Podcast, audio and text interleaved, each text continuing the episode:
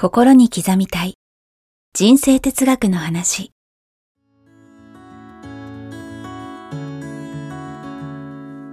学校に行けない子どもたちからオリンピック選手をはじめとするアスリート企業経営者マネージャー新入社員メンタルサポーターとして20年間にわたり講演研修を行ってきた成田義則が今と未来を変える人生哲学の話をお届けします。視聴者リスナーからの人生相談にもお答えします。こんにちは早川洋平です。えーこんにちは成田義則です。心に刻みたい人生哲学の話。成田さん今日もよろしくお願いします。よろしくお願いします。今日も質問をいただいています、はいありがとうございます。30代女性の方からいただいています、私には10歳の姪っ子がいます、えー最近大人っぽい振る舞いをすることが多くなりました、えー少し寂しさを感じつつも姪っ子の成長を嬉しく思っています一方でえー、姪っ子は小さい時からたくさんの習い事をしていて、一言で言うと、聞き分けのいいお利口な子供という印象です。えー子供なのだから、えーもっとわがまま言ってもいいのになと思います。えー子供の本心を引き出す方法はありますかということです。そうですねまあちょっとぜ贅沢なな悩みかもしれないって言っては怒られそうですけどね。んうん、すごい聞き分けがいいと。あの一つはですね、はい法則を思い出してほしいんですがコントロールの法則ですねはい。要は他人はコントロールできない。できない子供に対しても姪っ子さんに対しても、うん姪っ子さんの気持ちはコントロールできないはい。ということはコントロールできるのは自分？そうです、はい。要は自分が姪っ子さんに対して、はいもう本音で常に、うん。本心で付き合ううん。何でも話す。これがへまず第一前提。で、それでだんだんそれをやってると、うんお子さんはうん本音でいろんなこと言ってくれてるな、うん。おばさんはって、はい。で。それが伝わってくると、うんだんだん心がオープンになってはい、本音を言ってくれるかもしれない。うん。まあ、それをやりながら、はいもう一つはね、はい。何でもできるとしたら、何がやりたいとかね、ああ、いい質問ですね。そういう質問ですよね。うんねえねえ、何ちゃんって、何でもできるとしたら今日は何がやりたいとかね。うん。まあそんな形でうん、要は問いかけてあげる。で、そうすると、あの、そういったね、いい子ちゃんっていうのはうん、これを言っちゃったら、大人がねうん、困っちゃうとか、迷惑かけちゃうお母さんお父さんがね、困っちゃうとかうん、要はそういうことを考えて言わないようにしてるんで、何でもできるとしたら、何でもやっていいとしたらう、ん。何やってみたいとかうん。言ってあげると、出てくる可能性は高まります。うんうんはい。ああ、確かに。はいこういうね、いいいい子だったら、なんか我慢してることないの？って言うと、うん、大丈夫だよって言っちゃいそうですもんね。言っちゃいますうんうんうんだから、もう何でもしていいとかね、うん。何でもできるとしたら、うん。何やってみたい今日とかね、うん。まあそういうことを聞いてみてあげたらいいかな。何でもなれるとしたら将来何になりたいとか、うん。まあそんな形で言ってあげてると、うん。常に言ってあげてると、うん。だんだんだんだんイメージがうん。いろいろ出てくる。うん。だからいきなり言ってもすぐ帰ってこなくても、うん。会うたんびにそれを言ってあげる。そうですね。うんそれをしかも本当にた楽しくですよね。そはいれ最初多分ね、こういい子だったら、うん、特にないよ。今すごくあの感謝してるみたいな感じだから、それをこっちがしつこく、もう何度もなんかないみたいに聞いてたらまた、あの言葉はね、せっかく未来の可能性のある質問でもやっぱりまた閉じちゃいますよね。そうですね。うんうんだからもう楽しそうにね、うん何でもね、やっていいとしたら、今日はね、何やってみたい？とか、うんもう笑顔で楽しく問いかける。それを常にやり続ける。うんうんそうすると、必ずどっかでね、うん。また心を開いてくれると思うし、うん。で、例えば自分がまず一番最初に心を開いて接することですね。うん。はい。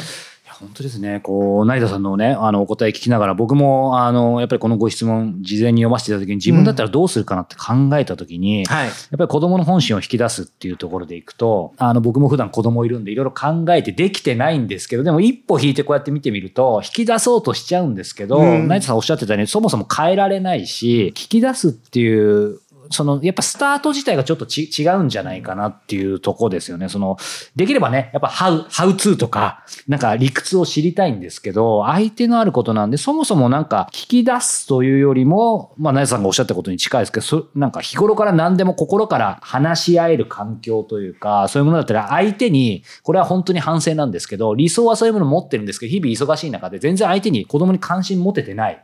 で、いきなりその時だけ聞いてもやっぱり無理じゃないですか。うんうん今回はこの目的ですけど、目的と関係なくどれだけやっぱり相手に興味関心とか、なんかまあそれ愛情なんでしょうか、かけてるかっていうのが、その場でいきなりはなかなかできないですよね。っていうのはちょっと感じますよね。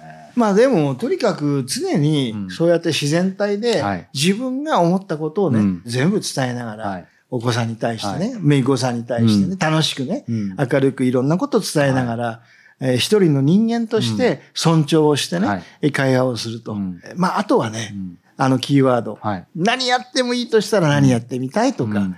何でもなれるとしたら何になりたいとか、まあそういった会話をね、常にしてあげると、うん。い、ろんなその姪子さんのね、気持ちはがい。いろんなところに飛んでくるんですよ。想像力膨らみそうですよね。何回も言われてると、うん。どんどんどんどん想像力膨らんでくるんで、うん。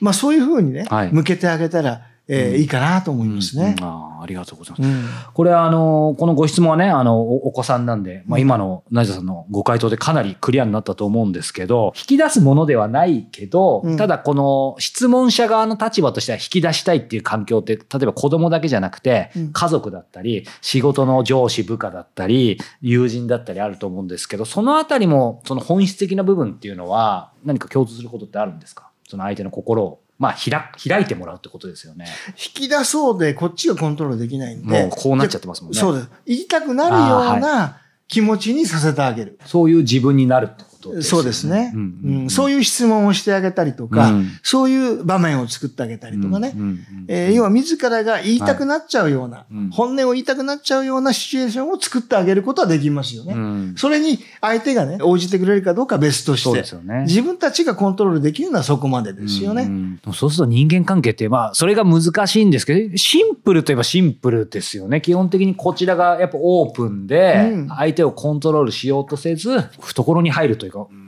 あんまりこう意図的にせずに、あの、こちらが開くっていうのがなんかそこが基本な感じしまね。ずこっちが開いてほしいんだったら、こっちがまず開くことですね。うんうんこっちがまず開いてあげないと、うん。こっちが閉じたままね、うんお前に開けって言っても相手は開きません開かないですよね。愛してほしければまず愛しなさいっていうのと同じで、うんそこですよね、うん。まず自分がやってあげることですよね。うんうんええオープンにオープンに、自分が本音で接してあげること、はい。うん。もうそれが先決ですよね。そうですね。はい。これあの、ここのご質問者の方、そこまでは書かれてないですけど、うん。聞き分けのいい、まあ、お利口な子供っていうね、まあ、はい。あの、お、おおばさまなので、うん。親御さんではないので、ちょっと違うかもしれないですけど、仮に質問者の方が、こう自分の子供、まあ今ね、やっぱり、まあいろんな人が世の中いると思うんで、子供がまさに聞き分けが良すぎて、はいはいはい。あの、っていう状況になってしまうというか、そういうものっていうのはやっぱり季節してあると思うんですけど、それ自体を、まあ、今日の質問のその一歩手前の部分かもしれないですけど、なんか原因が親に、親とかにあるとしたら、なんかその辺はどういうところにあって、どうすればそう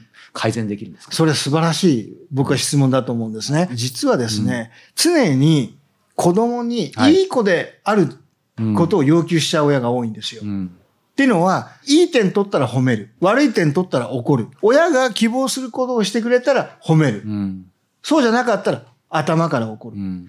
これが常にいい子にしてないと、愛されないと勘違いしちゃう。子供が。ってことは親の前ではい常にいい子でいる。演じてしまう。この可能性を高めてしまう。うんだから大切なのは、うん親がどんな時も子供が愛されてることを実感させてあげなきゃいけない。どんな時もってところですね。いい点取っても悪い点取っても、どんな時でも、うんあなたは無限の可能性よって、はいあなたが本気になれば絶対できるからねって、うん。いい時も悪い時も、うん。試合に勝とうが負けようが、試合楽しめたって、うん。楽しめたんだったら OK ねって、しかも勝ったんだよねって、うん。いいじゃないって、うん。でもねって一番大事なのは、うん。あなたが心から自分が楽しんで、うん。そして実力を発揮できたことが、結果ね、負けようが勝とうが一番大事よっていうことを普段から伝えてれば、うん演じる必要ないですよね。確かに。だからいい点取ろうが悪い点取ろうが、うん常にあなたが一番大切、愛してるっていうことをね、常に分かってもらった上で、うん。じゃあもっといい点取りたいの？とか、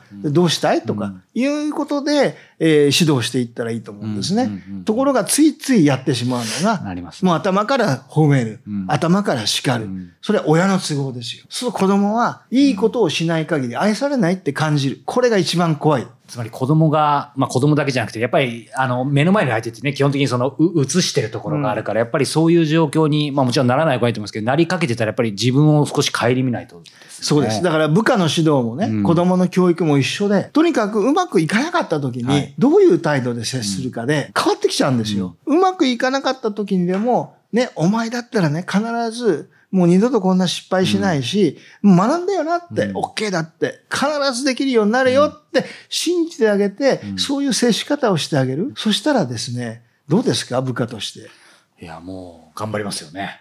ね、やっぱりうんすごい成長しますよね。はいはいはいところがいい時は褒めるけど、悪かったらもうあ、もう何やってんのって、うんけなされて。うんすると、うわーってなりますよね。大切にされてない感じしますよね。うん結果だけを見てるっていう、ね。ですよね。はいだから親にとって一番子育てで大事なのは、どんな結果であろうが、はい子供に伝えるべきことは何なのかっていうことを親がまず明確に持ってなきゃいけない。そして信じることですね。そうです。うんそこがすごい大事ですね。うんいや、なんか改めてね、以前のお話にあった WBC、うん侍ジャパンに見る信じる力もまたちょっと復習にもなりましたね。はいはいうんだから子供にはい常にでどんな状況でも愛されてるということをね、うんはい。実感させていく育てるっていうのは、いや、本当です。すごい自信がついた子供になるんですよ。うんうんいや、深いお話ありがとうございました。はいさあ、えーこの番組では成田さんへのご質問、ご感想を募集しております。はいえー詳しくは概要欄を、えーご覧ください。たくさんのご質問お待ちしております。えーそして、えーこの番組が映像、音声に続いて、えーテキストでもお読みいただけるようになりました。えー無料のニュースレターをご購読いただくことで、テキスト版もお読みいただけますので、ぜひ復習に活用していただけたらと思います。ということで、成田さん、今回もありがとうございました。ありがとうございました。